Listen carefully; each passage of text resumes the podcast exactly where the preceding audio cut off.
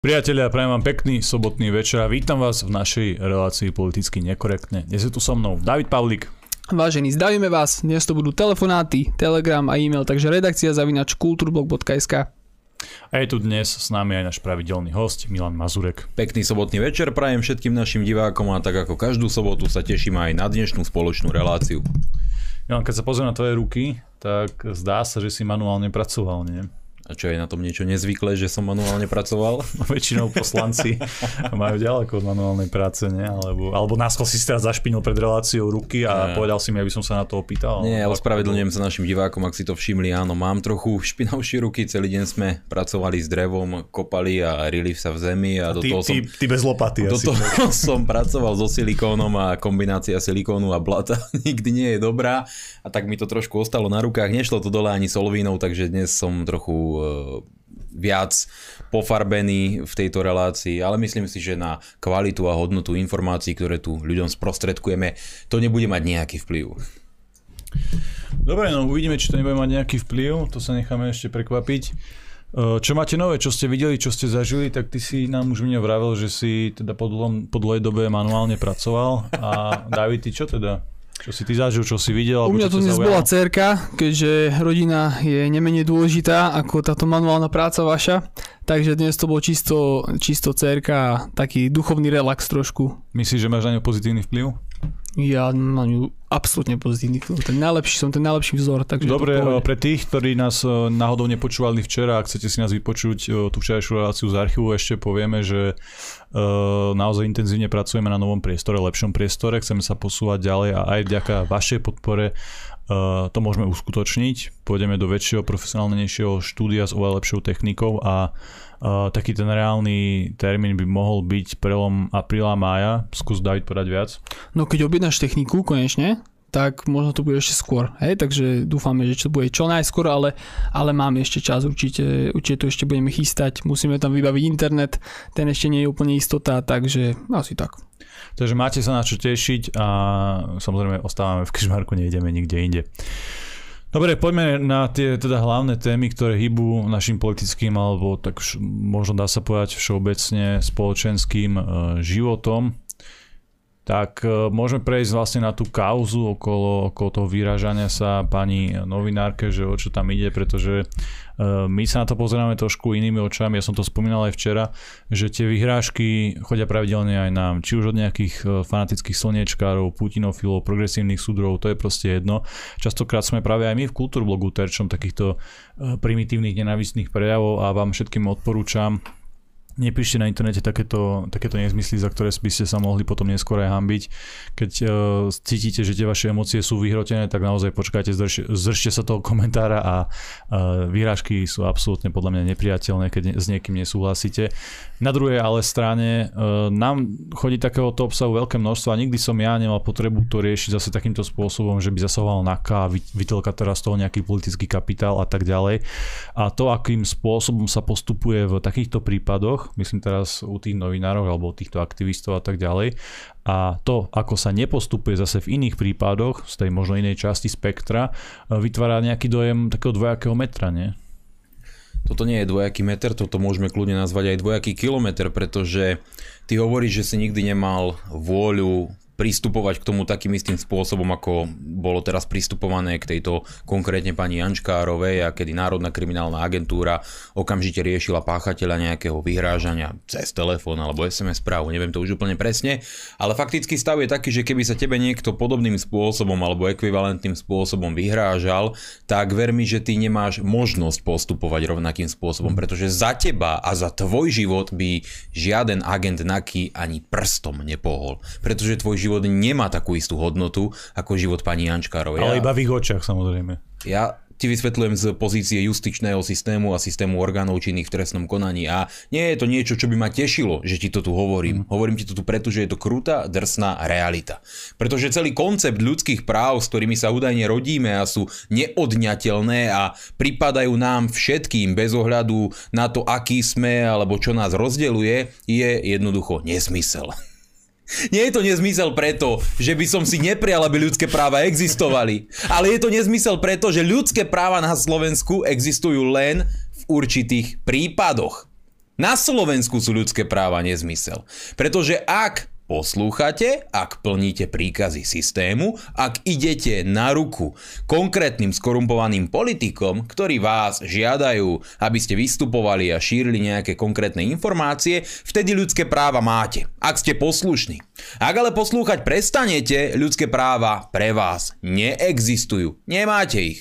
Pretože povedzte mi, a to sa týka aj všetkých divákov alebo každého jedného občana, prípadne práve toho agenta na NAKE, ktorý sleduje túto reláciu, aké väčšie ľudské právo ako právo na ochranu svojho života chcete? Právo na život je to najzákladnejšie ľudské právo. A z neho logicky vychádza aj právo ochrániť tento váš život. A to ako občan, ktorý si platí dane, ale ako občan, ktorý žije v nejakom štáte, by mal mať logicky právo, aby ho ten jednotlivý systém chránil na jeho živote, na jeho bezpečnosti, na jeho zdraví. Ale to tento systém nerobí, pokiaľ ide o ľudí, ktorí sú pre tento systém ako taký nepohodlní. A v tom je práve rozdiel medzi týmto konkrétnym prípadom pani novinárky, pri ktorej v žiadnom prípade neschvaľujem žiadne vyhrážanie a verejne rovnako hovorím ľuďom, nevyhrážajte sa nikomu a nepodliehajte prvoplánovým emóciám, lebo po vás príde NAKA, aj napriek tomu, že možno už o desať minút ľutujete to, čo ste urobili.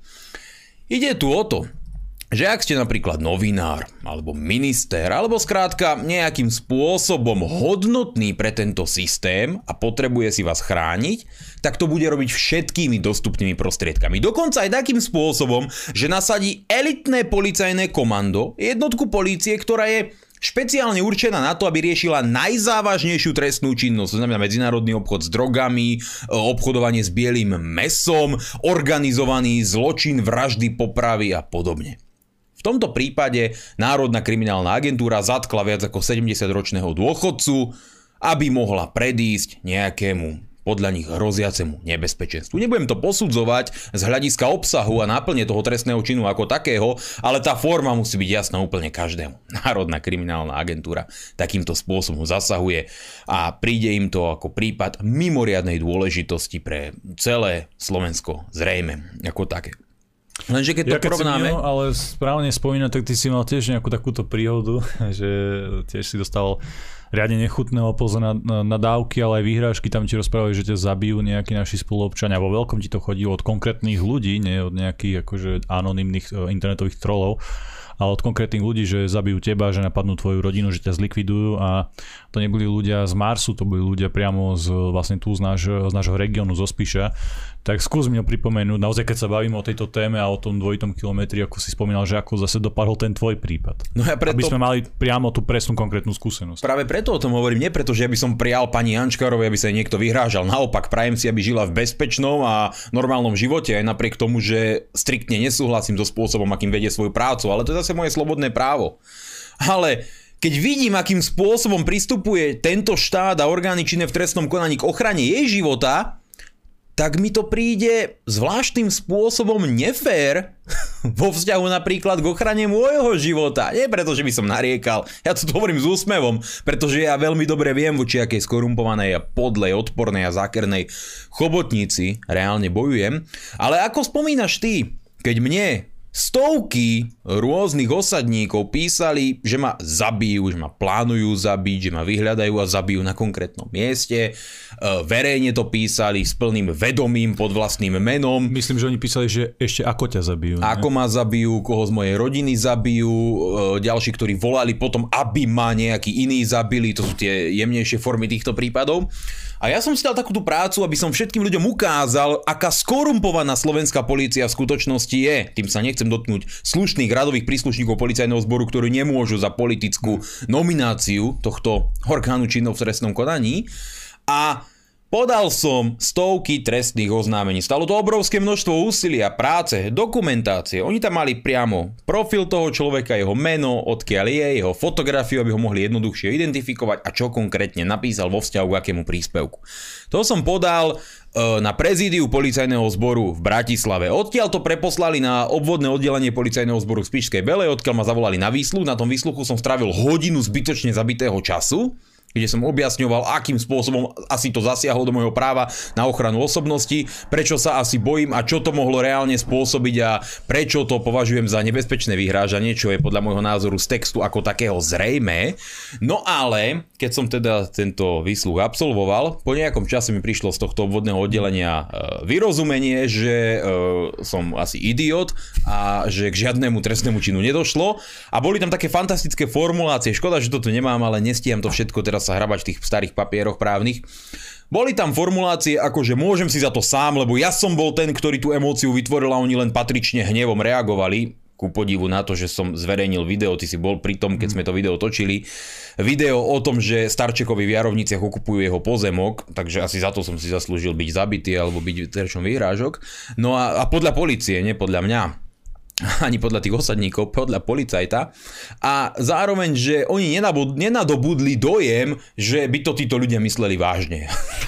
Čo ma fascinuje, lebo uh, kedy, kedy dochádza k tomu momentu, že získajú to presvedčenie, že to mysleli vážne? Alebo akým myšlienkovým postupom vra, vlastne ospravedlnia to vyhodnotenie, že to nemyslia vážne? Že uh, až keď to urobia, vtedy nadobudli dojem, no dobre, no mylili sme sa, mysleli to vážne, lebo nič im to neskúmali. No a ja som teda samozrejme podal sťažnosť voči takémuto rozhodnutiu o zastavení trestného stíhania a teda respektíve odmietnutí trestného oznámenia, na čo mi okresná prokurátorka odpovedala, že mám pravdu, že policajt pochybil, ale že je to priestupok voči občianskému spolunažívaniu. To je ako keď sa vymočíte susedovi na plod alebo niečo podobné. Čiže do takejto roviny oni teda postup posúdili ochranu môjho života a z okresného úradu v Kežmarku mi potom prišlo vyrozumenie, no, že prístupok sa síce stál, ale nepodarilo sa identifikovať páchateľov. Pričom nevysvetlili, akým spôsobom sa snažili identifikovať týchto páchateľov, pretože sa nesnažili nijak. Čiže normálne to zamietli pod koberec a vysvetlili mi pra, priamo z justičného orgánu, opečiatkovaného z okresnej prokuratúry a aj z orgánu činného v trestnom konaní, že jednoducho môj život nie je hodný ochrany. A potom podobná ekvivalentná vec sa stala ministrovi obrany Naďovi, ktorý podal tri trestné oznámenia na troch ľudí, ktorí sa mu na Facebooku vyhrážali nejakým spôsobom, že ho zabijú alebo zabijú jeho rodinu, čo samozrejme rovnakým spôsobom odsudzujem, ako keď sa to deje či už mne, alebo pani Jančkárovej, alebo komukoľvek inému, pretože predsa len vyhrážky do slušnej spoločnosti nepatria. A čo sa udialo? Do pol roka boli všetci traja, ktorí sa vyhrážali pánovi Naďovi, odsúdení. A to je presne ten dvojaký kilometr, na ktorý upozorňujeme. Keď ste minister, keď ste novinár, váš život má hodnotu. Ak ste napríklad ako ja opozičný politik, ktorý verejne vystupuje voči tomuto systému a kritizuje tieto vyvolené sorty ľudí, váš život nemá hodnotu, vy nemáte ľudské práva, vaše ľudské práva sú nezmysel, neexistujú a dostanete to priamo od justičných orgánov, že vy ste skrátka podčlovek, nezaujímavá forma života, ktorú my nemáme za nejakým, nemáme jednoducho dôvod ju chrániť. To znamená, keď vás kľudne zabijú, no tak vás zabili, no tak potom to vyšetríme, no ako vraždu, to už bude iný problém.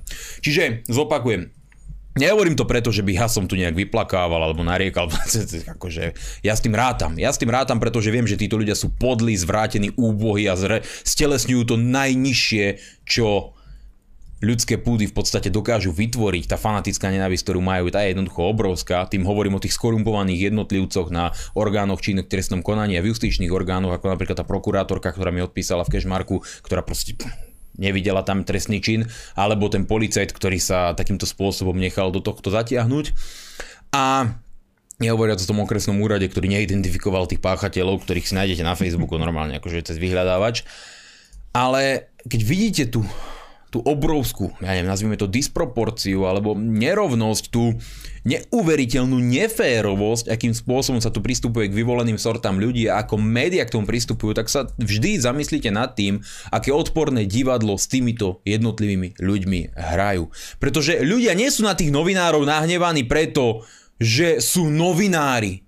To je nezmysel. Oni vás nebudú nenávidieť, pretože ste novinár, ale preto, akým spôsobom svoju profesiu vykonávate. A nad tým sa nikto z nich nezamyslí, pretože oni sú presvedčení o svojej vlastnej dokonalosti.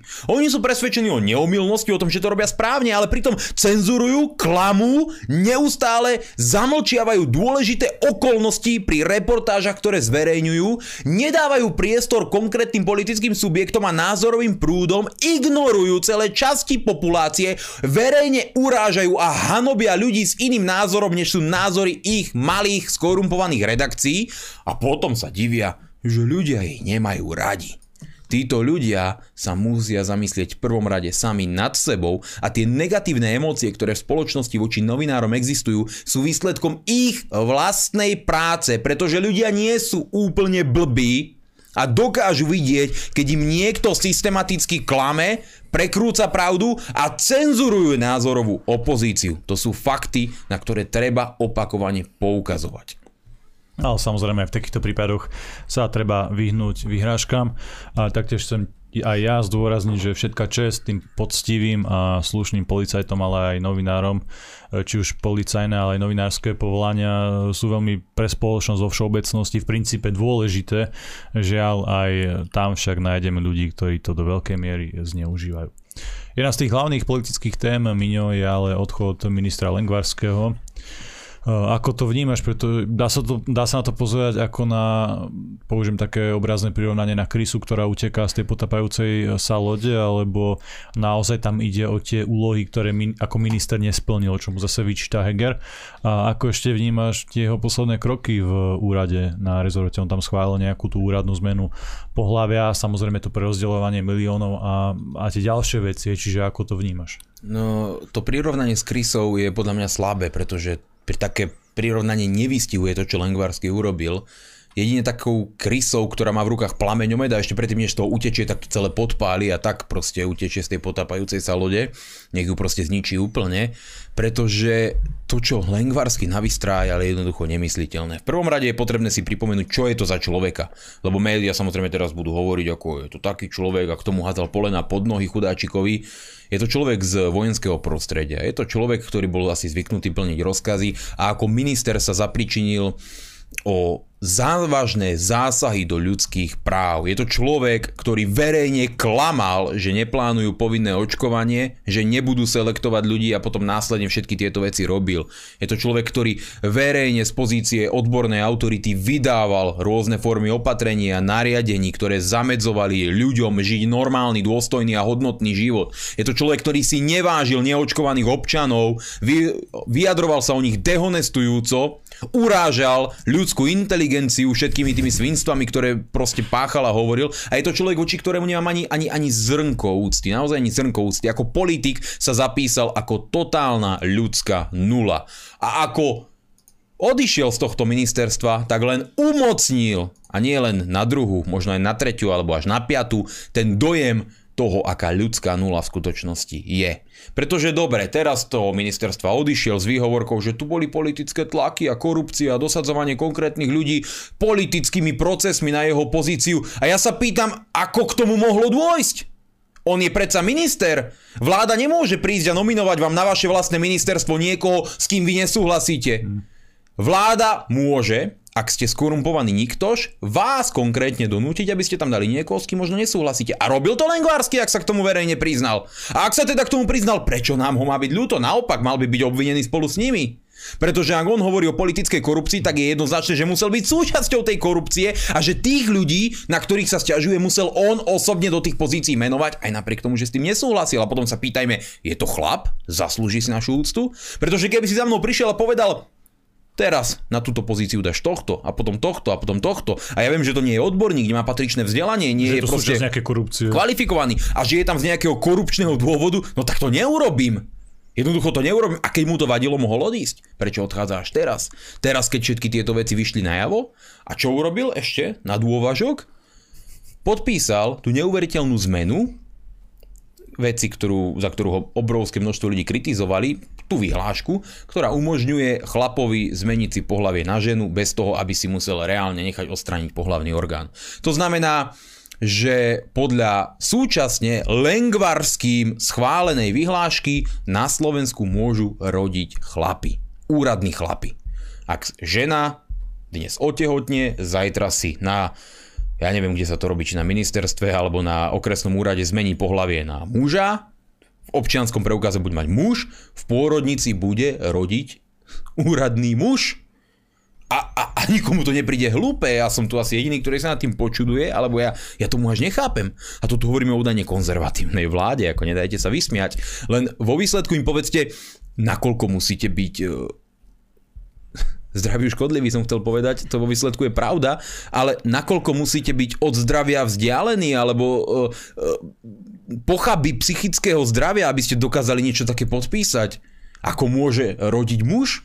Veď už len tento konkrétny moment vám musí povedať, že nie, toto nie je v poriadku, niečo také nepodpíšem. No ale keď ste normálni, to neurobíte. Len pán Lengvarský to urobil. A okrem toho priklepol dvom finančným skupinám obrovské desiatky miliónov eur na rekonštrukcie ich nemocní. Tak mi povedzte, robil pre štát alebo pre finančné skupiny? Robil pre obyčajných ľudí a pre pacientov v zdravotníctve? Alebo robil pre mafiánov, zločincov, skorumpovancov, ktorí dlhú dobu vyciciavajú štát? To je jednoduchá otázka. Ja mám svoju jasnú odpoveď a verím tomu, že všetci diváci taktiež. Voči ministrovi Lengvarskému netreba mať ani štipku úcty a treba si ho zapamätať ako totálnu ľudskú nulu, ktorý ako politik zlyhal vo všetkom, v čom zlyhať mohol, pokazil, čo pokaziť mohol a zachoval sa najchrapúňskejší, chra, najchrapúňskejší, ako sa len chrapuň dokáže zachovať. Takže v podstate, keď si to tak zoberieme v praxi, nejakému uchylákovi teraz bude stačiť, keď si na občianskom zmení po hlave a už bude môcť úplne v pohode chodiť napríklad na tie ženské záchody. Ja neviem, ja neviem, aká, ako toto definujú zákony, ale predpokladám, že sú tu nejaké uh, normy, či už v trestnom alebo priestupkovom práve, ktoré chránia pred takýmto zneužívaním, no ale... Ako tomu budeš vymáhať, keď ten chlap ti povie, ale ja som žena? A ukážete na občianskom. Ja to mám na občianskom, ja to mám v rodnom liste, ja som žena. A vy vidíte, že je to chlpatý chlap, ale proste vďaka Lengvarskému on môže byť žena. A dokonca v nejakej komisii, ktorá posudzovala tieto liečebné zákroky, vraj dvanásť ľudí hlasovalo za to, aby to tak mohlo byť. Ja sa pýtam, koho to tam na to ministerstve majú? Sú zbor klaunov, alebo proste huličskú skupinu, alebo majú tam nejaký výkvet Woodstocku, alebo nejaké kvetinové deti, nejakých hippisákov? To kto dokázal proste za toto hlasovať? Ja sa pýtam, čo sú to za ľudia? Ako reálne sa na to pýtam, lebo fakt si predstavte, a, a to zo všetkej úcty k ženám, lebo naozaj ako chlapom nám záleží na tom, aby ženy boli v bezpečí, aby im nebolo ubližované, aby naozaj mohli žiť v spoločnosti, ktorá sa nemení na to, čo vidíme dnes v západnej Európe. Ale ako má byť žena v bezpečí, keď dnes je proste, proste veľký chlap zmeniť pohlavie a možno aj bude môcť chodiť na ten záchod, veď k tomu to zakáže, on je žena. On sa cíti ako žena, on je úradne kvalifikovaný ako žena, či teda klasifikovaný ako žena a kto ho presvedčí o tom, že nie je žena?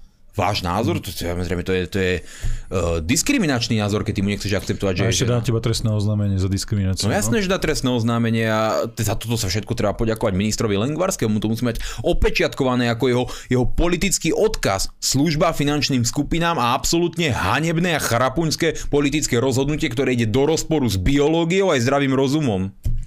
Dobre teda, Miňo, ale ako sa to dá zvrátiť, toto rozhodnutie? Vieme s tým niečo robiť napríklad v parlamente? Vieš ty iniciovať nejaké kroky ako ten konzervatívny, tradične orientovaný poslanec? Vieš tam pospájať tieto síly a vieme Áno. to nejak stopnúť? My sme v parlamente dávali návrh zákona, ktorý by tieto veci jasne definoval. Dokonca by to dal priamo do ústavy, že... Uh, pohlavie, s ktorým sa biologicky narodíš, je tvoje skutočné pohlavie a že neexistuje možnosť jeho zmeny. Hej.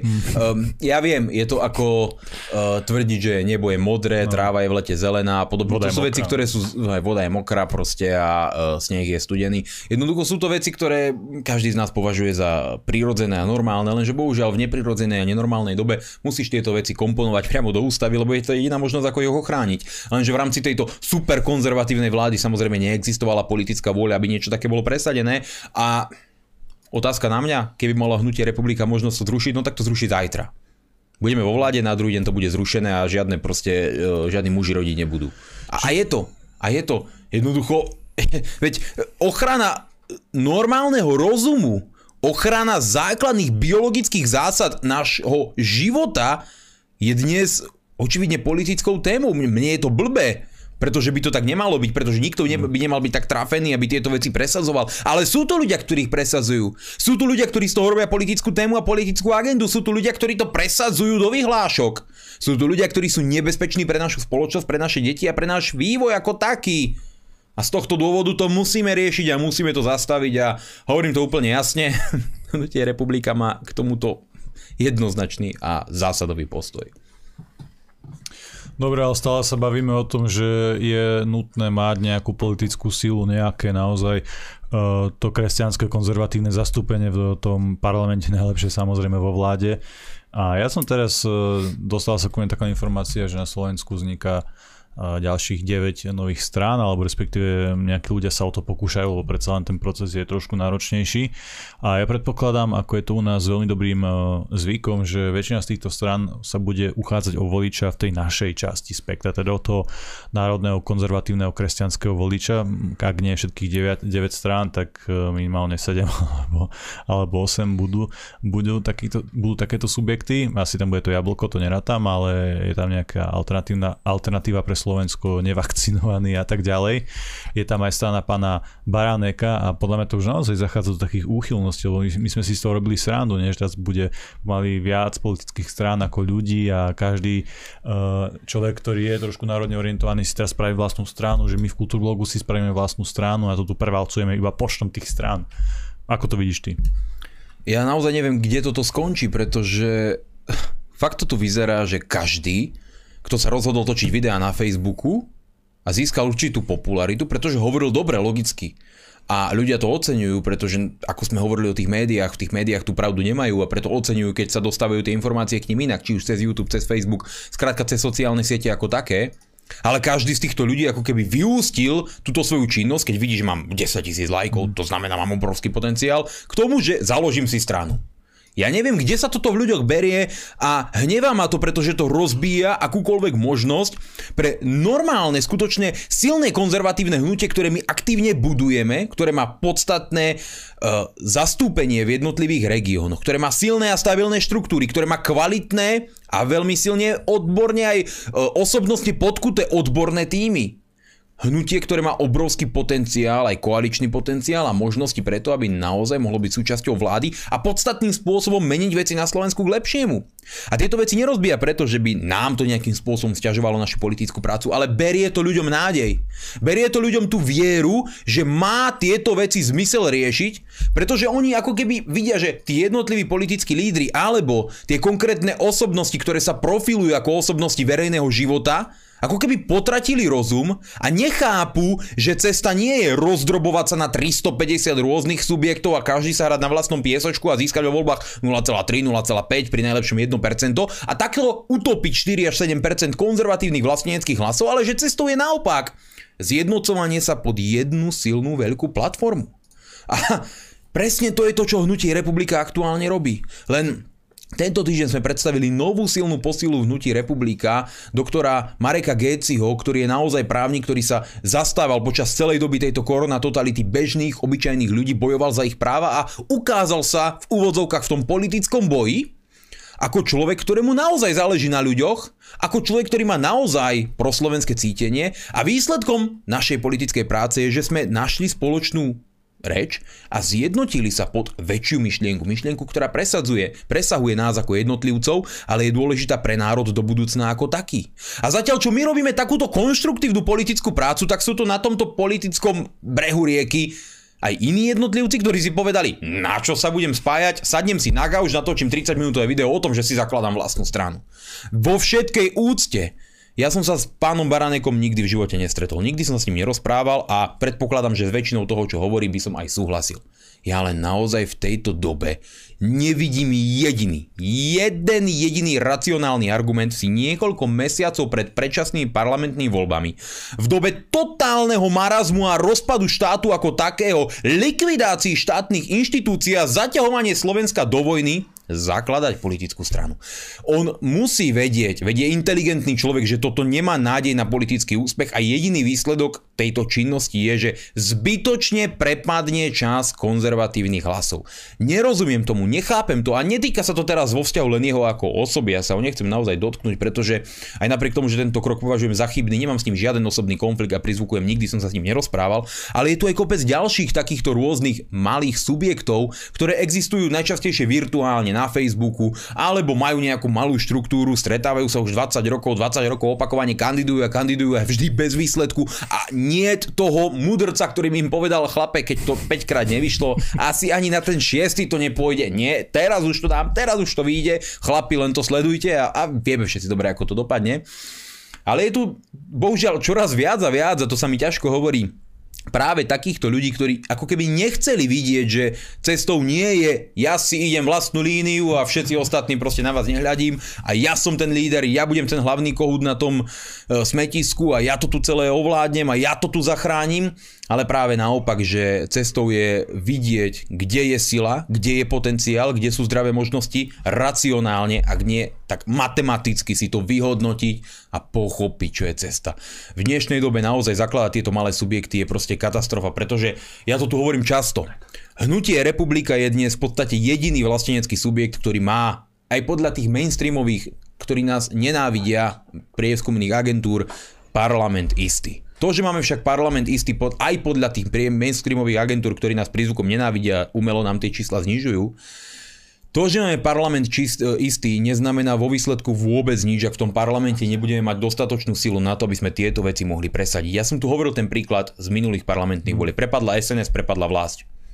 To je dosť veľa percent na to, šesť alebo sedem percent dokopy, plus tie ďalšie, ak zrátate, aby Matovič nemal ústavnú väčšinu. Matovič mal ústavnú väčšinu len preto, že prepadli konzervatívne a vlastenecky uvažujúce voličské hlasy od ľudí, ktorí rozhodne Matoviča nechceli a nechceli tento typ vlády. A ja sa pýtam, či sa dnes poučíme z tejto skutočnosti, alebo budeme opakovať rok dvetisícdvadsať a umožníme zase nejakým slniečkárom, napríklad Hlas, Progresívne Slovensko, es a es, vytvoriť novú vládu. Lebo o tom všetko môžu rozhodovať jeden dva mandáty, jeden dva percentá, jedno až dve percentá, lenže tomu môže dôjsť jednoducho, ak tu budú nejaké ministrány, ktoré to jedno až dve percentá získajú a nebudú ochotné racionálne ustúpiť z toho politického bojiska, keď vidia, že to nemá zmysel a že len odoberú tie hlasy mimo parlament, ale pôjdu do toho za každú cenu a teda tie hlasy stratia. To znamená, ak my chceme dnes niečo presadiť, my musíme hrať na istotu. Dnes je taká doba, že my nemôžeme hľadať maličké ministraničky, zakladať nové subjekty a tak ďalej, ale musíme, naozaj musíme ísť na istotu a pochopiť jednu podstatnú vec. Ak bude mať Hnutie Republika dvadsať poslancov, môžeme si povedať, je to pekné, ale nebudeme môcť zrejme urobiť nejakú podstatnú zmenu. Ak budeme mať tridsať poslancov, je to úplne niečo iné. Úplne niečo iné je to aj pri vyjednávaní o potenciálnej koaličnej zmluve. Do toho rokovania idete inak so šiestimi a inak s dvanástimi percentami. Iné množstvo ministerstiev získate, keď máte šesť percent, iné množstvo ministerstiev, keď máte dvanásť percent. A samozrejme iné množstvo agendy následne viete presadiť, mm. iné časti programu viete zakomponovať do programového vyhlásenia vlády. To je všetko priamo úmerné danému politickému výsledku. Ak ale prepadnú dôležité vlastenecké hlasy a ľudia nepochopia, že aj napriek tomu, že mám možno malé výhrady voči Hnutiu Republika, že sa mi nepáčia napríklad niektoré personálne nominácie, napríklad aj ja ako osoba, bohužiaľ, mnoho ľudí ma možno nemá rado, tak stále máte možnosť na tej kandidátke kružkovať iných. Ja sa tam netlačím, prekružkujte ma, dajte tam iných okrem mňa, ale zmeňme Slovensko k lepšiemu, to je to, o čo mi ide, to je to, za čo bojujem a to je to, čo je dnes prvý bod, ktorý musíme mať na zreteli. A preto sa nesmieme trieštiť, ale naopak musíme za každú cenu podporiť Hnutie Republika v týchto parlamentných voľbách.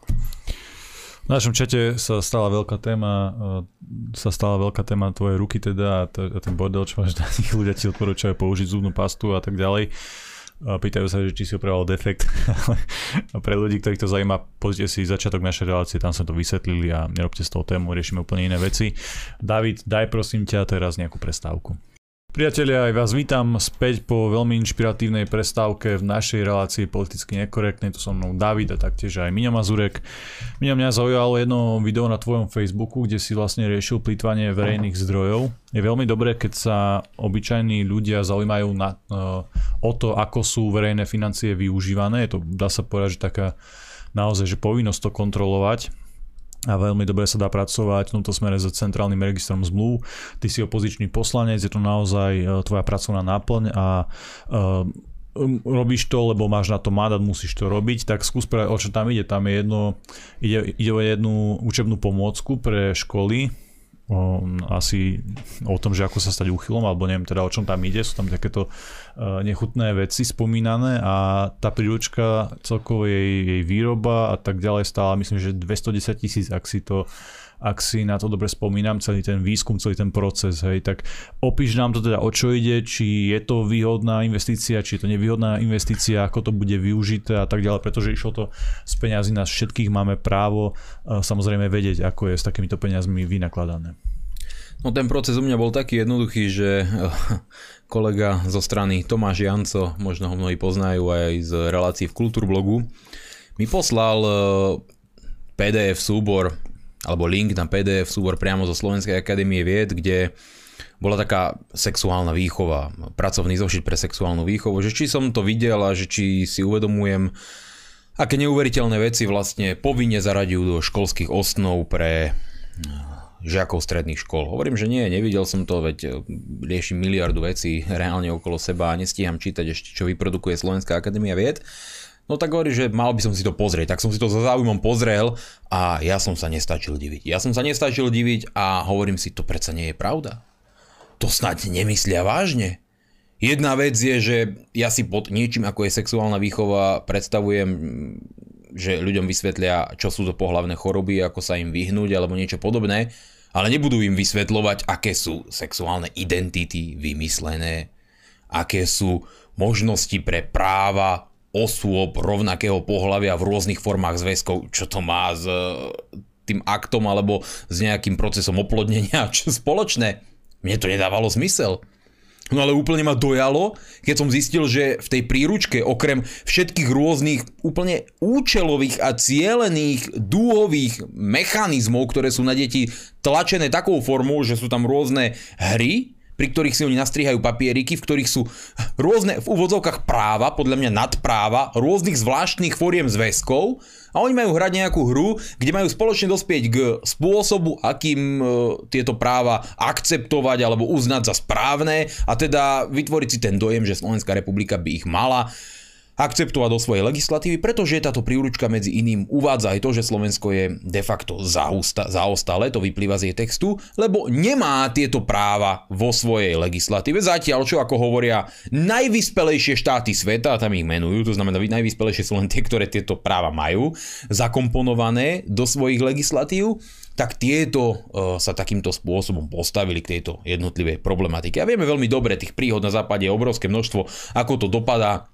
Len nedávno sa dostalo priamo na svetlo sveta, e, sa dostala informácia o, zo Spojených štátov amerických, tuším zo štátu Florida, kde dvaja homosexuáli mali adoptované dve deti a tých dvoch chlapcov predávali pedofilom, ako proste prostituovali ich ako ich pasáci, pedofilom tých tam znásilňovali, mučili ich, natáčali si, vyrábali si z toho pedofilné porno a A predstavte si, čo to so životom tých dvoch chlapcov asi urobilo a čo do konca života proste budú musieť trpieť. A neviem, Florida asi má trest smrti, neviem, či ho za, takýto vec, za takúto vec udelia týmto dvom chlapom, ale rozhodne by som za nimi slzu nevyronil. Po výsledku ale sa pýtam, či takéto prípady, alebo či chceme o existencii takýchto prípadov počuť. Ja viem, hneď na vyskočia slniečkári s tisíc argumentmi, to tak nemusí byť, to, to je jeden z milióna, jasné, veď dokiaľ to nie je dieťa, ku ktorému máte citový vzťah, tak kľudne nech trpí, nech ho znásilňujú pedofili, veď to je len jedno z milióna, alebo niečo podobné. Samozrejme, to číslo je prestrelené, vo výsledku to môže byť niečo iné.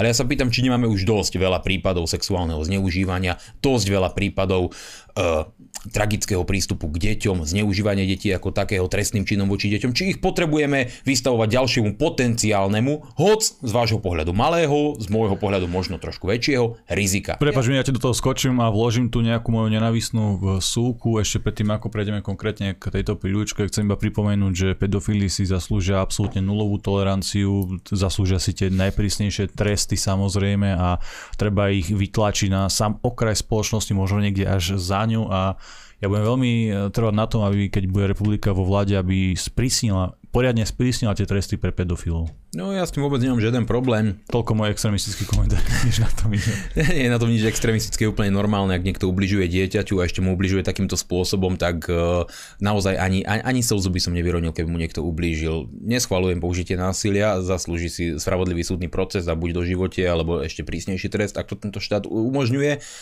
Ale nebolo by mi ľúto, keby takémuto človeku niekto ublížil. To je moje právo osobné, aby mi nebolo ľúto nejakého beštiálneho úchyláka, degeneráta, ktorý ubližuje malým deťom. Proste kto má deti vie, aký má k ním vzťah a, a čo to pre toho človeka znamená. Predstava, že niekto ubližuje jeho dieťaťu, je dosť silný podnet na to, aby bol schopný čohokoľvek. Čohokoľvek, naozaj, verte mi. Musím do toho vstúpiť.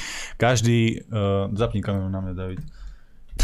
No, každý, kto nejakým spôsobom obhajuje pedofíliu alebo sa snaží to relativizovať, tak je degenerát a je na rovnakej úrovni ako ten samotný pedofil. Čiže aj pre takých ľudí, ktorí iba nejakým spôsobom to obhajujú, takúto odpornú, príšernú vec, pre nich mali platiť úplne rovnaké tresty, a keď sa v verejnom priestore objaví takýto názor, že pedofili sú vlastne úplne super cool ľudia, tak tam by to násilie malo byť nejakým spôsobom legalizované. Ale veď tam máš trestný činy, ako je schvaľovanie holokaustu a podobných vecí, tak uh, môže byť aj trestný čin schvaľovanie pedofilie. To je podľa mňa skutočné nebezpečenstvo. No to by, to dúfam, že je trestný čin. No, nie je.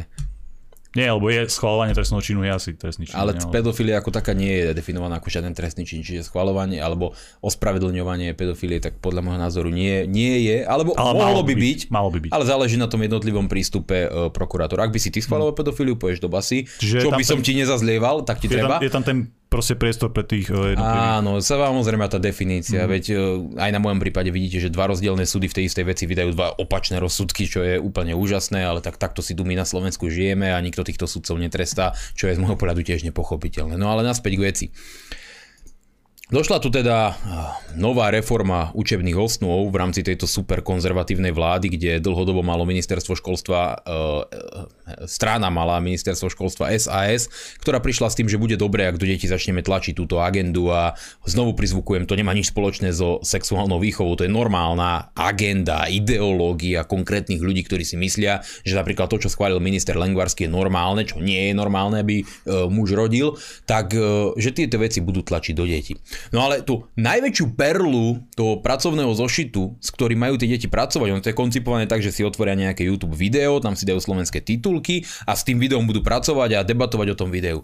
A jedno z tých, tých videí sa volá, že Alternatives to Standard Relationship, neviem už ako presne to bolo, neviem, moja angličtina, moja výslovnosť je katastrofálna, nechcem tu znieť ako nejaký uh, dedinčan z Ruskej federácie, takže to nemyslím zlom, ale ten prízvuk mám klasický, ako keď Rus hovorí po anglicky, ale ide mi o to, že ak vy si otvoríte to video, tie alternatívy k štandardným vzťahom, ktoré je na YouTube pod nejakou anglickou, pod nejakým anglickým profilom, tak sa dozviete, že existujú aj iné ako také tie štandardné vzťahy ako muž, žena, samozrejme sú aj všelijaké pre nich, ale že sú aj také špecifické formy týchto vzťahov, to znamená napríklad muž, dve ženy, žena, dvaja muži, muž, žena a ďalší muž s tým mužom, s ženou a tak všelijak.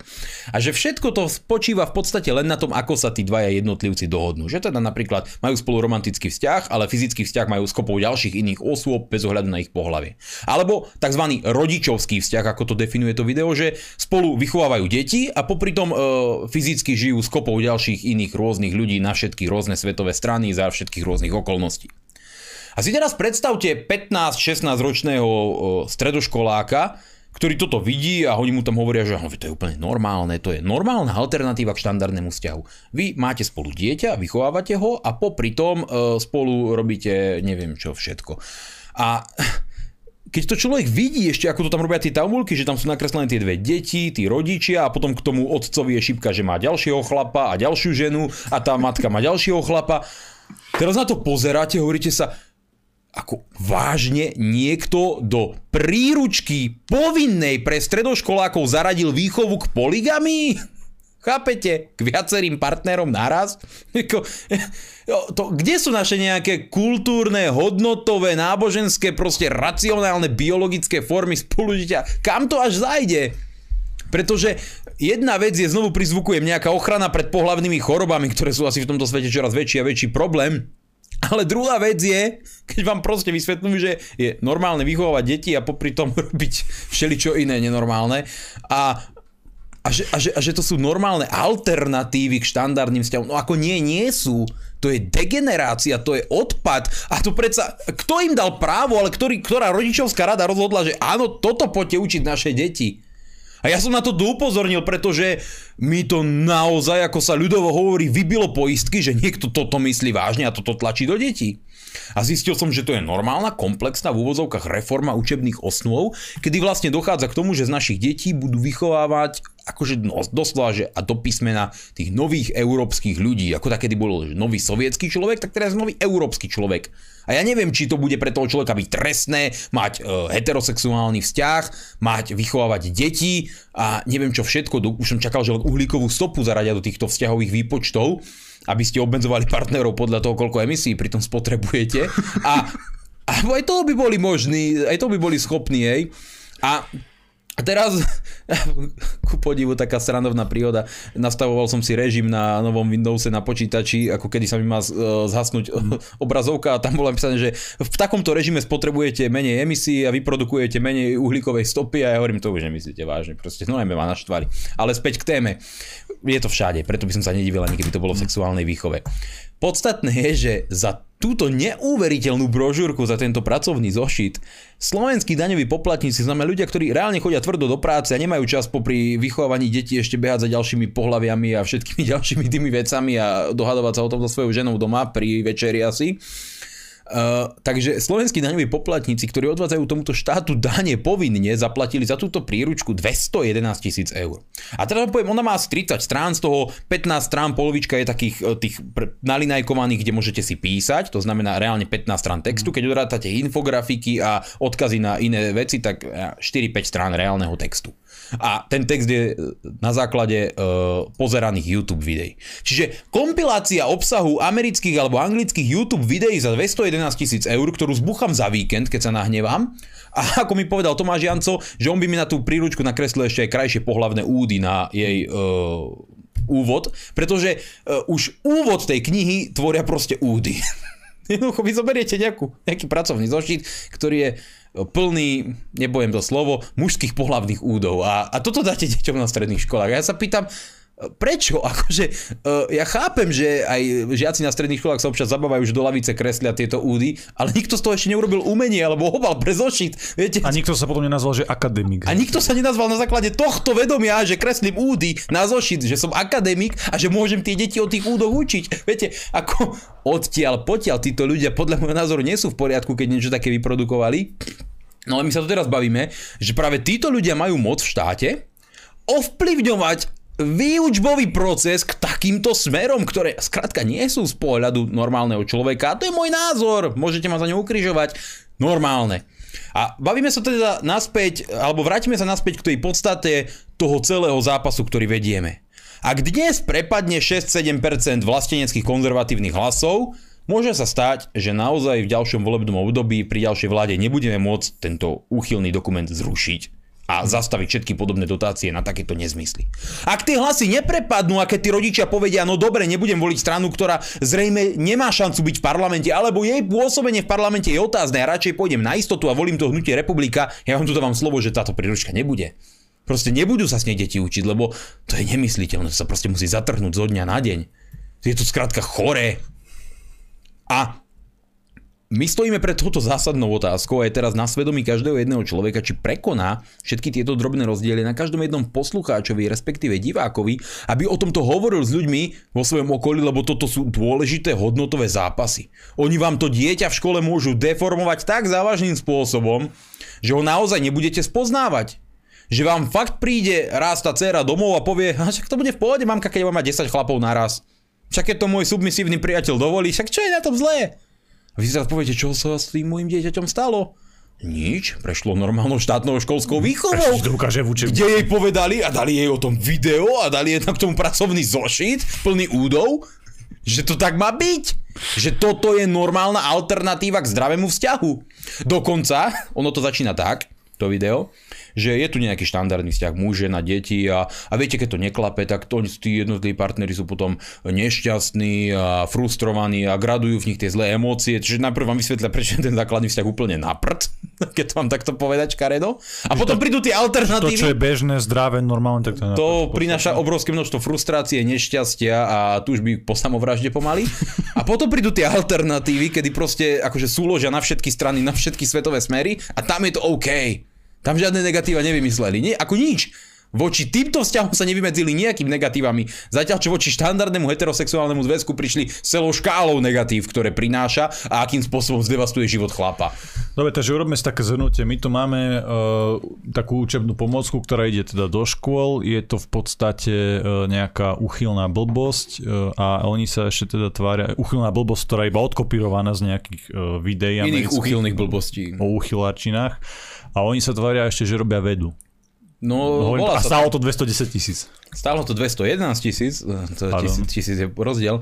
A ja poviem, ja som podal žiadosť na Slovenskú akadémiu vied, určite ma tam budú mať radi, kde som požiadal o presný výpis využitia týchto finančných prostriedkov, lebo mňa zaujíma, že ako ich minuli, že, že čo robili, že koľko platili tým jednotlivým výskumníkom, ktorí pozerali tie YouTube videá, lebo ja som taký výskumník vo voľnom čase, akurát, že ja to nepozerám, že wow, to je niečo úžasné, ale ty vole, ako niečo také hnusné, uh, môže byť, a ja som tie videá nakoniec musel pozerať len kvôli ním, lebo to vydali. A mňa fakt zaujíma, že akým spôsobom oni využili tieto finančné prostriedky, lebo toto za dvestojedenásť tisíc eur, to spravím za dvestojedenásť eur, aj vytlačím to za tú cenu, rozumiete, veď to je úlet, je nemysliteľný. A my sa naozaj musíme zamyslieť nad tým, že akým spôsobom sa tu vynakladajú obrovské milióny eur. To je jeden jediný projekt jednej malej skupinky ľudí, ktorí pozerali YouTube videá a napísali o tom pracovný zošit, ktorý ministerstvo školstva zaradí ako povinnú sexuálnu výchovu na stredných školách. Nemysliteľné a šialené.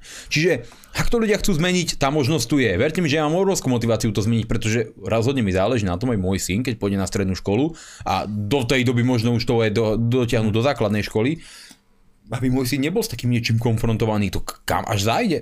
Kam to až zájde, že mu budú hovoriť, že toto je normálne a, a, a, a, a čo ešte bude normálne? Veď oni tie deti úplne deformujú, toto proste nemôžeme akceptovať za žiadnych okolností. A nemá to nič s nenávisťou. To nie je o tom, že vy nenávidíte niekoho, kto má rád zase nejakých iných ľudí, má nejaký iné vzťahy. Však to je jeho problém. Je problém každého jedného človeka, čo si robí doma za dverami. Veď nie je náš záujem, my máme jediný dôvod mu tam liesť. To je jeho problém naozaj. Čo si robí so svojou ženou alebo s kýmkoľvek chce. Ale predostiera tu deťom ako tú správnu víziu a že, že, že to je úplne že rovnocenné s normálnym vzťahom muža, ženy a s rodinou ako takou. Je to alternatíva. Alternatíva znie krásne, lebo alternatíva ti dáva možnosti. A možnosti sú vždy fajn, lebo možnosti ti dávajú slobodu. A sloboda ti dáva čo? Že tvoj tatko má súložiť s ďalšími mužmi? To ti hovorí stredná škola v sexuálnej výchove, chápete? Nie, nie je to normálne. A vždy budem stáť za týmto normálnym z môjho pohľadu a som presvedčený o tom, že naozaj skutočne normálnym, daným normálnym stavom a nebudem tieto veci podporovať. To znamená, my sa tu bavíme o vážnej veci. My to musíme zastaviť a recept na to, aby ste to zastavili, pošlite nás na nich. A mňa veľmi mrzí, že vieš, keby si takéto knižočky vydávali tieto komunity a šili si to iba medzi sebou, však úplne pohode, však si píšte, šírte si čo chcete. Mrzí ma jedna vec, že to ide do škôl tým nevinným deťom, ktorí by, ktorí by mali mať naozaj zdravý vývoj. A hlavne, že ide na to obrovské množstvo peňazí z verejných zdrojov, ktoré mohli byť použité na niečo úplne iné a na niečo, čo je zmysluplné. No tieto, dva, tieto peniaze napríklad mohli poslúžiť na uh, dva nízkonákladové doby, domy pre mladé slovenské rodiny. Na stroj do nemocnice, na hocičo proste. Áno, mohli sme za to kúpiť magnetickú rezonanciu, alebo ja neviem, na čo, mm. za niečo podobné. Namiesto toho máme proste brožúru z YouTube videí, ktorú nechceme. Dobre, David, daj tam, aby sme to vyvážili, daj tam niečo, niečo pekné, niečo milé, niečo atraktívne, niečo inšpiratívne. Dobre, priatelia, ja vás vítam späť v našej relácii Kulturblog. Ja verím, že sme to, touto prestávku vyvážili, všetky tie úchylné zvrátenosti, o ktorých sme sa tu museli žiaľ rozprávať, keďže tieto veci sú platené aj z našich, aj z vašich peňazí. Dobre, teraz je čas na vaše otázky, na vaše podnety, na vašu kritiku. Poprosím vás, keď budete volať čo najviac vecne a stručne a taktiež komunikujte s nami len cez telefón. Choďte ďalej od toho počítača, choďte ďalej od monitora, od televízora, iba cez ten telefón. Buďte ešte raz čo najviac vecne a stručný, chcem dať priestor čo najviac najväčšomu počtu ľudí. A pripomínam Telegram, tam nám tiež určite posielajte svoje podnety a určite aj redakcia zavináč kulturblog. .sk. Dobre, idem rovno asi na otázku z mailu, keďže... Uh, dobre, dáme napäť telefóny. Dobrý večer, počúvame, nech sa vám páči. Pekný večer, máte priestor. Dobrý večer, poslúka z Košic.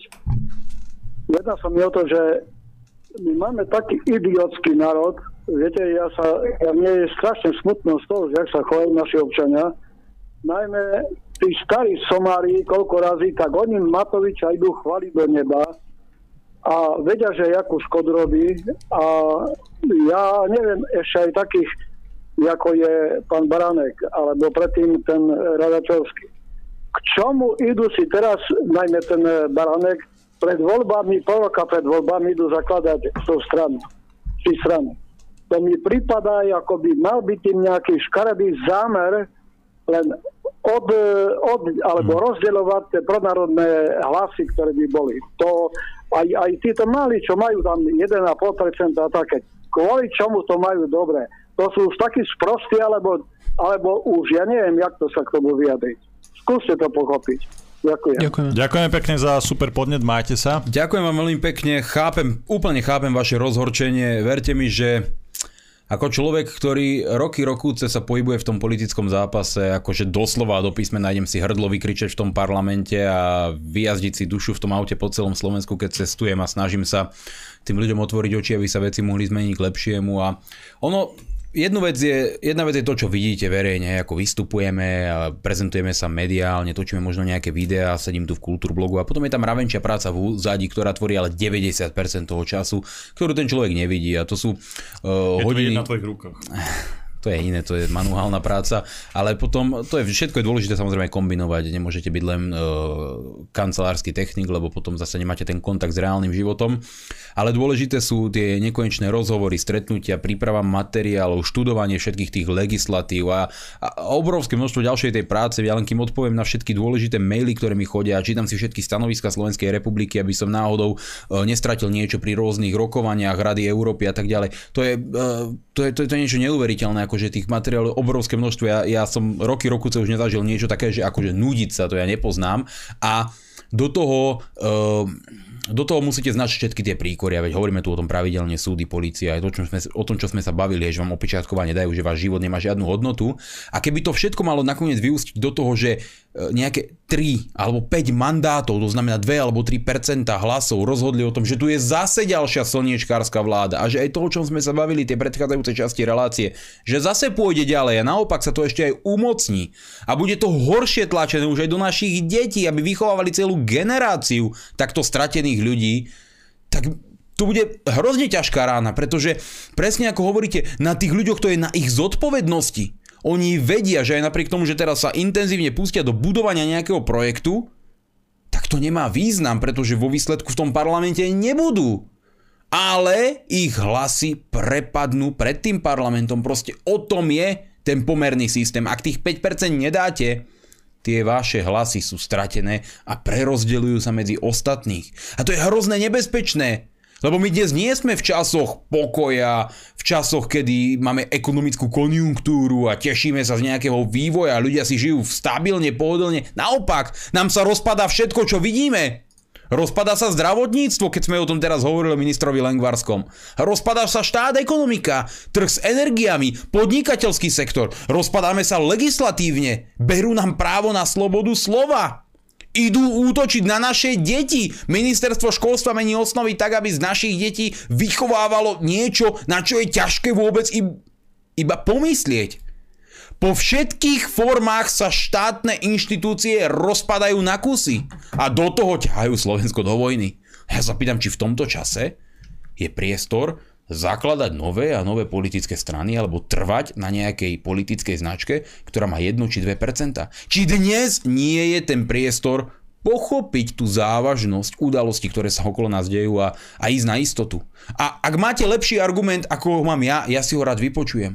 Ale z môjho pohľadu jediná istota pre vlasteneckého konzervatívneho voliča, ktorý chce, aby to, čo tí politici hovoria, aj reálne plnili, je republika. Volajúceho nemáme. Dobre, tak je tu taký zaujímavý mail. Dobrý večer, páni z Kultúrblogu. Vopred sa vám ospravedlňujem, že odbočujem od témy a že sa nepodpíšem pod týmto mailom, ale chcel by som, aby ste ma brali anonymne. Pracujem ako rušnovodič Slovenských železníc a Pre depo Humenne. Naša firma zaviedla na tratiach Humenne, Medzilaborce, Humenne, Stakčín, ako aj na iných tratiach na Slovensku tzv. Samovýpravný systém, čo znamená, že osobné vlaky na týchto tratiach jazdia bez vlakového personálu, čiže bez sprievodcu vlak vedúceho, ktorí kvôli tomu systému prichádzajú o svoje zamestnanie a zanecháva všetok zodpovednosti iba na rušnovodiča. Lenže rušné vodiči nemôžu mať dohľad na trasu a zároveň je aj na bezpečnosť a pohodlie cestujúcich. Čoraz častejšie v týchto vlákoch dochádza k vandalizmu, nehodám, k fyzickým konfrontáciám medzi cestujúcimi, ako aj k prepadnutiu rušnovodičov. Cestujúci, ako aj zamestnanci Slovenských železníc sú z toho všetkého zúfali a znechutení a už podávali sťažnosti, petície na zrušenie tohto systému, ale firma zet es es ká á es to ignoruje. Prosím, pán Mazurek, mohli by ste podať návrh do Národnej rady pre ministerstvo dopravy, aby zrušili tento systém a aby vrátili vlakový personál do týchto vlakov? Ďakujem veľmi pekne za tento podnet. Naozaj som o tomto nevedel a je to naozaj dôležitá vec, pretože to súvisí s nejakou štandardnou ľudskou psychológiou. Nemusíte byť vyštudovaný psychológ, aby ste chápali, že ak prídete do rozbitej budovy, tak vám nebude vadiť, keď ešte v tej budove napríklad rozbijete ďalšie okno. Pretože proste na takomto mieste vám to príde ako prirodzené a nepríde vám to závadové. A úplne iné je, aj keď e, takúto vec extrapolujete alebo vnímate v rámci takejto situácie, že napríklad sedíte vo vlaku a nevidíte tam žiadnu autoritu, nikoho. Už len tá, ten sprievodca, aj keď je to žena, ale má tú uniformu, to v ľuďoch podvedome evokuje nejaký pocit zodpovednosti a platí to aj e, práve voči ľuďom, ktorí majú často podnety k tomu, aby sa správali kriminálne, problémovo, problematicky, porušovali nejaké spoločenské normy a narúšali ten verejný poriadok. A ak tento element odstránite z toho systému, tak to je, keby ste väzňom zobrali dozorcu z cely alebo dozorcu z tej chodby a... a jednoducho toho horšieho správania bude pribúdať. A jednoducho spoločnosť nie je postavená na tom, že všetci ľudia, ktorí v nej žijú, sú dobrí, milí, zlatí, fantastickí. No nie, niektorí sú aj problémoví, niektorí sú alkoholici, niektorí sú na drogách, niektorí proste potrebujú ubližovať iným, aby im bolo dobre. Proste ľudia sú všelijakí a máme medzi sebou aj zlých ľudí. A na to túto autoritu štát jednoducho musí nejakým spôsobom uh, ukazovať a musí ju takýmto spôsobom vyžadovať. Je nemysliteľné, aby štát vyžadoval alebo aplikoval takúto autoritu, keď potrebuje zatýkať dôchodcu za deň alebo dva a využívať na to elitné jednotky polície, ale nevie zároveň ochrániť ľudí pri takýchto zásadných veciach. To znamená, ak by sme to chceli riešiť z pozície poslanca Národnej rady, je to ťažkopádne, pretože... ťažko to presadiť do nejakého zákona, ktorý by sme mohli aplikovať na všetky tieto veci. Ide o jednotlivé rozhodnutie manažmentu na ministerstve dopravy, prípadne manažmentu samotnej štátnej spoločnosti e, železníc. To znamená, na to, aby sme tieto veci vedeli zmeniť, a verte mi, že mám plne stojím v tomto za vami, pretože ja som si v tých vlakoch niečo odkrútil a chápem, o čom hovoríte a máte plnohodnotne, akože totálne pravdu. Je nevyhnutné tieto veci zmeniť a na to, by sa k niečomu takému mohlo dospieť, vieme to urobiť kľudne naozaj zo dňa na deň, ak na to máme moc. V Národnej rade ja to môžem navrhnúť do nejakého zákona, bol by ťažkopádny, ťažko presaditeľný a prinášal by obrovské množstvo komplikácií, samozrejme by neprešiel, to si hovoríme úplne na rovinu. Ale ak máte moc, viete to lusknutím prsta zo dňa na deň zmeniť to rozhodnutie a bude to tam. Čiže Uh, určite mi verte, že neexistuje jediná prekážka, prečo by sa k nejakému takémuto systému nevrátilo, pretože to, že manažmentu niekde v kancelárii v Bratislave príde ako dobrá úspora zrušiť týchto pracovníkov, to neznamená, že mne to príde ako správne, keď viem, že na tom východe žijem, viem, čo sa tam v tých vlakoch deje a viem, že títo ľudia si zaslúžia mať aspoň malý pocit bezpečnosti, keď už štát na nich úplne kašle. Čiže plnohodnotne stojím za vami a verím a dúfam, že sa nám to bude dať presadiť do praxe. Technológie sú super a aj naozaj treba pracovať efektívne a racionálne, ale druhá vec je, keď sa, keď sa s tou automatizáciou preháňa a tu už podľa mňa aj v tomto prípade to za, zašlo už úplne priďaleko a treba, treba sa vrátiť niekedy k tým veciam, ktoré tu boli a ktoré tu dlhodobo fungujú, pretože tie naozaj nemusíme meniť, keď nie sú nejakým spôsobom negatívne. Poďme na ďalšieho volajúceho. Dobrý večer. Pekný večer, máte priestor. Dobrý večer, Miriam z Rimavskej Soboty. Ja by som vás chcela poprosiť, pán poslanec, taká vec. Chlapci, najskôr by som sa vám chcela poďakovať za to, že ste pozvali asi pred mesiacom, alebo kedy to bolo, pána poslanca Kočisa. Mám nejaké veci ešte na neho, ale vždycky som zavodla vám poďakovať, lebo chcem byť čo najstručnejšia. Pán poslanec, takto, že V Levoči sa nachádza, tiež budem od témy mimo trošku dosť, v Levoči sa nachádza rehabilitačné stredisko, v ktorom som si robila rekvalifikačný kurz na masérku ako nevidiaca.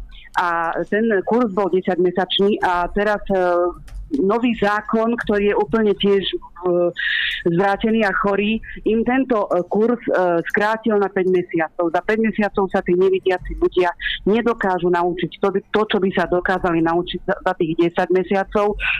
Prirovnali to k nejakému wellness masérskému kurzu, ktoré, ktoré sú robené za tri týždne alebo za nejaké tri mesiace. Lenže to sa nedá porovnať, pretože tie ostatné kurzy, minikurzíky, proste tam do vás všetko natlačia a potom učte sa tam, kde, kdežto to stredisko v Levoči je pobytové, je ročné až dvojročné a tam normálne sa všetko učíte tak, ako proste všetko to zodpovedá bežnej zdravotnej škole, ktorú som si tiež musela robiť kvôli tomu, lebo by som nemohla podnikať. Jednoducho je tam naozaj, nechcem útočiť na tých našich spoluobčanov, ale oni nemusia nič a ja na to, aby som si mohla otvoriť salón masážny. Nielen, že som si musela dorábať tú školu, ktorá mi nedala toľko, čo stred, to stredisko, ale proste ešte proste, kým som otvorila salón masážny, tak mi to trvalo rok aj pol. Proste je to hrôza, čo byrokracie, že v, keď už budete v tej vláde spojitosť, v spojení s ministerstvom školstva, s ministerstvom práce, že by sa, sa s tým mohlo proste pripísať, aby to do zákona, aby to rehabilitačné stredisko bolo kompatibilné v zdravotníckej škole, ktoré dobre pripravuje nevidiacich ľudí, ktorí pri, prichádzajú o zrak na masérske povolanie. Vždycky to bola doména nevidiacich a teraz to proste takto zrušia a nikto za to nebojuje. Takže ďakujem pekne za reláciu a pekný večer prajem. Ďakujem, majte sa. Ďakujem veľmi pekne za podnet. Určite je potrebné sa na to pozrieť naozaj z profesionálneho hľadiska, pretože ja veľmi ťažko, a to určite chápete, posúdim kvalitu nejakých takýchto kurzov, keďže som nikdy s týmito vecami neprišiel do kontaktu, ale zase verím vášmu stanovisku, pretože máte s tým prax, prešli ste si tým kurzom a zrejme v tom podnikáte a keď sa tým živíte, tak aj úspešne a to znamená, že viete, o čom hovoríte a to samo hovorí za seba. To znamená, že máte k tomu čo povedať. A ak je teda to hodnotenie týchto skutočností také, že by bolo naozaj lepšie nechať to v tom pôvodnom znení, to znamená sprísniť tie nároky, tak ako boli pôvodne, keď ste si nimi prešli vy, v rozpore s tým, čo teraz najnovšie zaviedlo, ako hovoríte, ministerstvo školstva, tak určite je na mieste, aby sme toto v budúcnosti riešili a preto by bolo dobré, aj keď už ste spomínali pána Kočiša, aby ste s ním sa v tejto veci spojili a dali mu tento konkrétny podnet, aby prešiel aj ten konkrétny návrh zákona, ktorý tieto veci umožnil a my to potom môžeme prebrať na našom poslaneckom klube a zaradiť aj do nejakej budúcej legislatívnej návrhovej činnosti. Najlepšie už v ďalšom volebnom období, kedy to bude vládna legislatívna činnosť. Dobre, prejdeme aspoň na nejaké otázky z Telegramu. Mino dnes v er té vé es dávali, že sme hydina, v zatvorke rodina, dávajú návrh do ústavy na právo na hotovosť. Nedávala to Republika? Nie je to zlodejina? Chlapci, prajem veľa síl vo vašom boji a veľa percent do volieb. Ďakujem veľmi pekne. Áno, e, Smerodina si uvedomuje, že idú voľby, uvedomuje si, že tri roky proste deptali občanov, tri roky im udoberali ľudské práva, tri roky viedli štát ku katastrofe a teraz sa to snažia zo všetkých možných okolností vyvážiť a prichádzajú s najrozličnejšími návrhmi zákonov. Medzi inými skopírovali náš návrh e, zaradenia hotovosti do ústavy, pre ktorý sme boli rôznymi týmito poslancami alebo taktiež médiami označovaní za hlupákov, čo e, si prajú nosiť veľké e, peňaženky alebo veľké proste kufríky plné peňazí a prirovnávali to pomaly do uh, obdobia veľkej, uh, tej veľkej krízy, keď krachla New Yorkská burza alebo dokonca do tej Weimarskej republiky, kedy chodili s tými fúrikmi peňazí ako totálni idioti, lebo to proste človek nedokáže pochopiť.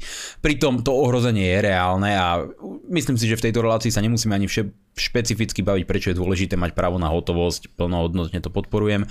Takže áno, Smerodina robí túto kopírovaciu činnosť, ale čo nám ostáva, keď to, pres, keď to presadíme aj tak takto, dobré, no. Pre mňa to bude dobré. Mne je to úplne jedno, či to presadí Smerodina, vo výsledku viete dobre, že je to náš návrh, je to náš nápad, je to naša agenda a keď si ju osvojili, ja som len rád, ja vám za to zahlasujem, pretože ja nie som ako oni, že keď to predloží opozícia, no tak ako síce s tým súhlasím, ale nepodporím to, no tak na čo si poslanec chodí robiť, ja neviem čo, proste pokryť sa, keby bolo také povolanie.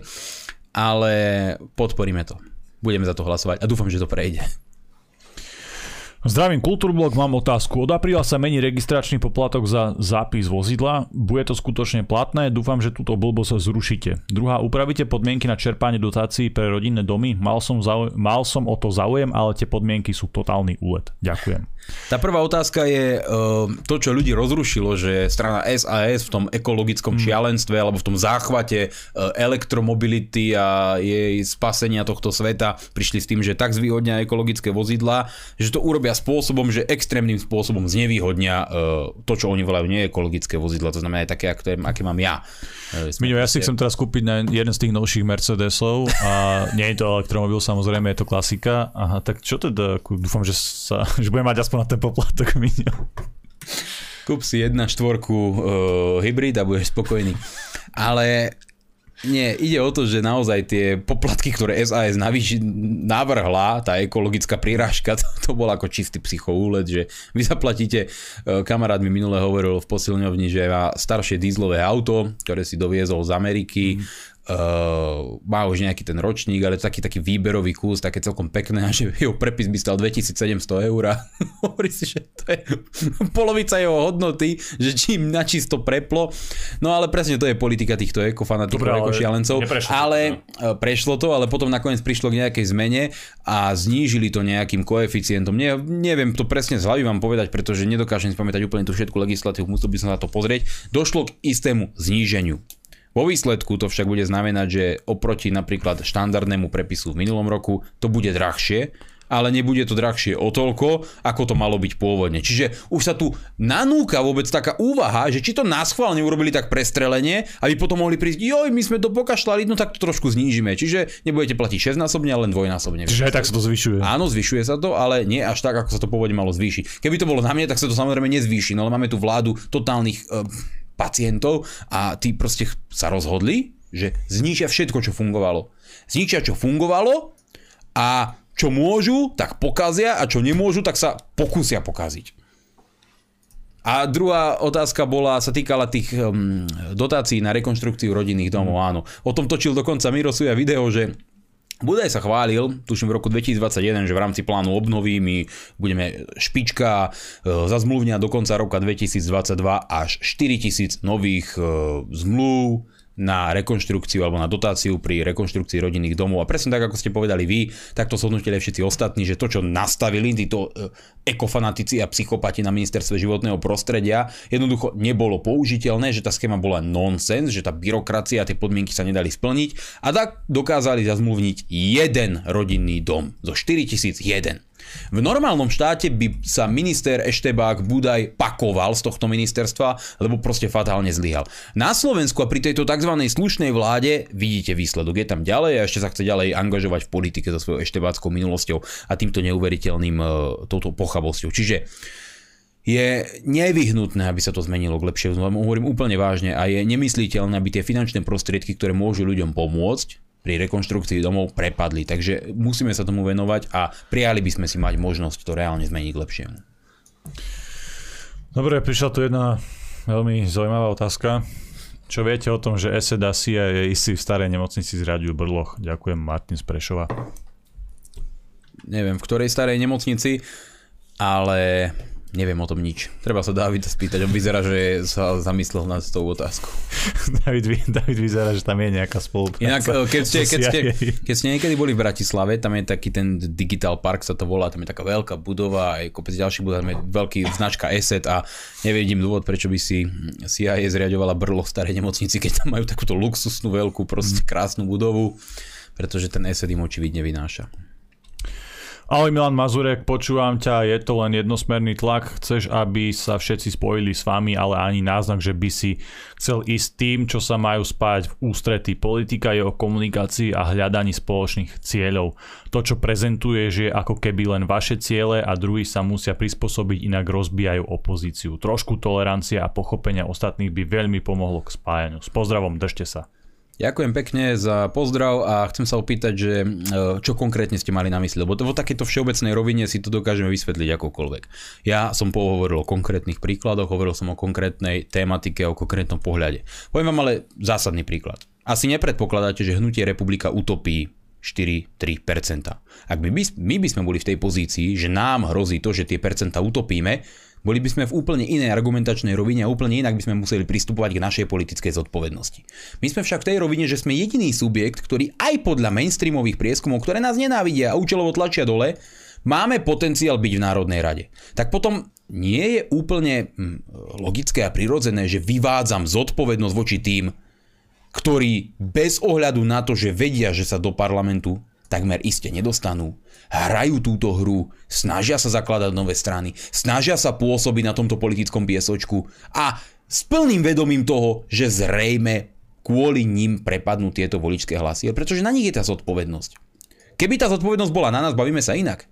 Keby ja som tu sedel a viem, že je otázne, či Hnutie Republika prelezie do parlamentu, pričom je takmer isté, že nie, ako to je v prípade väčšiny tých malých subjektov. Jasné, že by som musel ja prijať tú zodpovednosť a prísť za tým väčším alebo uh, spolupráci ochotnejším subjektom a hľadať s ním ro- ro- nejaké prieniky. Ale takto, že strana, ktorá je prakticky na sto percent v parlamente a robí všetko preto, aby reálne mohla byť súčasťou vlády, má prísť za niekým a doprosovať sa mu, prosím ťa, ty máš tých pol percenta, urobme niečo, aby si, aby neprepadli. A takéto pokusy boli.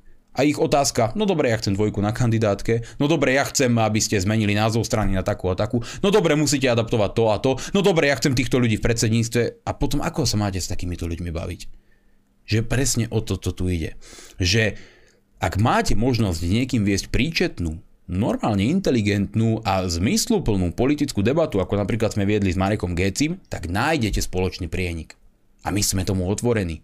Ale ak niekto, kto má nula celá jedna, nula celá dva percentá, alebo ťažko to odhadnúť, lebo neviete na základe čoho sa máte odopnúť, uh, odraziť, či už na základe posledných výsledkov v parlamentných voľbách, tak vám predsa nemôže dávať iracionálne podmienky a hovoriť s vami ako s niekým, kto musí akceptovať jeho neuveriteľné požiadavky, ktoré ale nemajú žiaden reálny základ.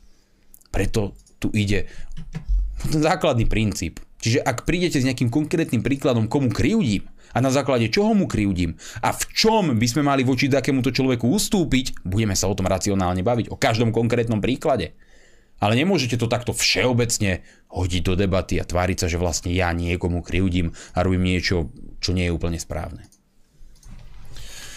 Dobre priatelia, náš čas sme už dnes naplnili a ja vám veľmi pekne ďakujem za vašu pozornosť a za vašu podporu. Dnes tu so mnou bol ako technická podpora David Pavlik. Majte sa krásne, pekný zvyšok víkendu.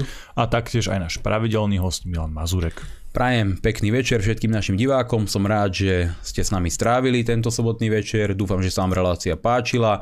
No a samozrejme vám prajem príjemnú, krásnu, ničím nerušenú dobrú noc. Priatelia, pripomínam vám, že nás môžete podporiť aj dvomi percentami z daní. Pre viac informácií w w w bodka kulturblog bodka s k. Taktiež sledujte nás samozrejme na Telegrame, kde sme bez cenzúry, kde fungujeme bez obmedzení a určite vám to odporúčam. Samozrejme cvičte, športujte, študujte, vždy si overujte informácie, vždy myslíte samostatne a kriticky. Overujte si mainstream, alternatívu, ale aj nás. Prajem vám dobrú noc.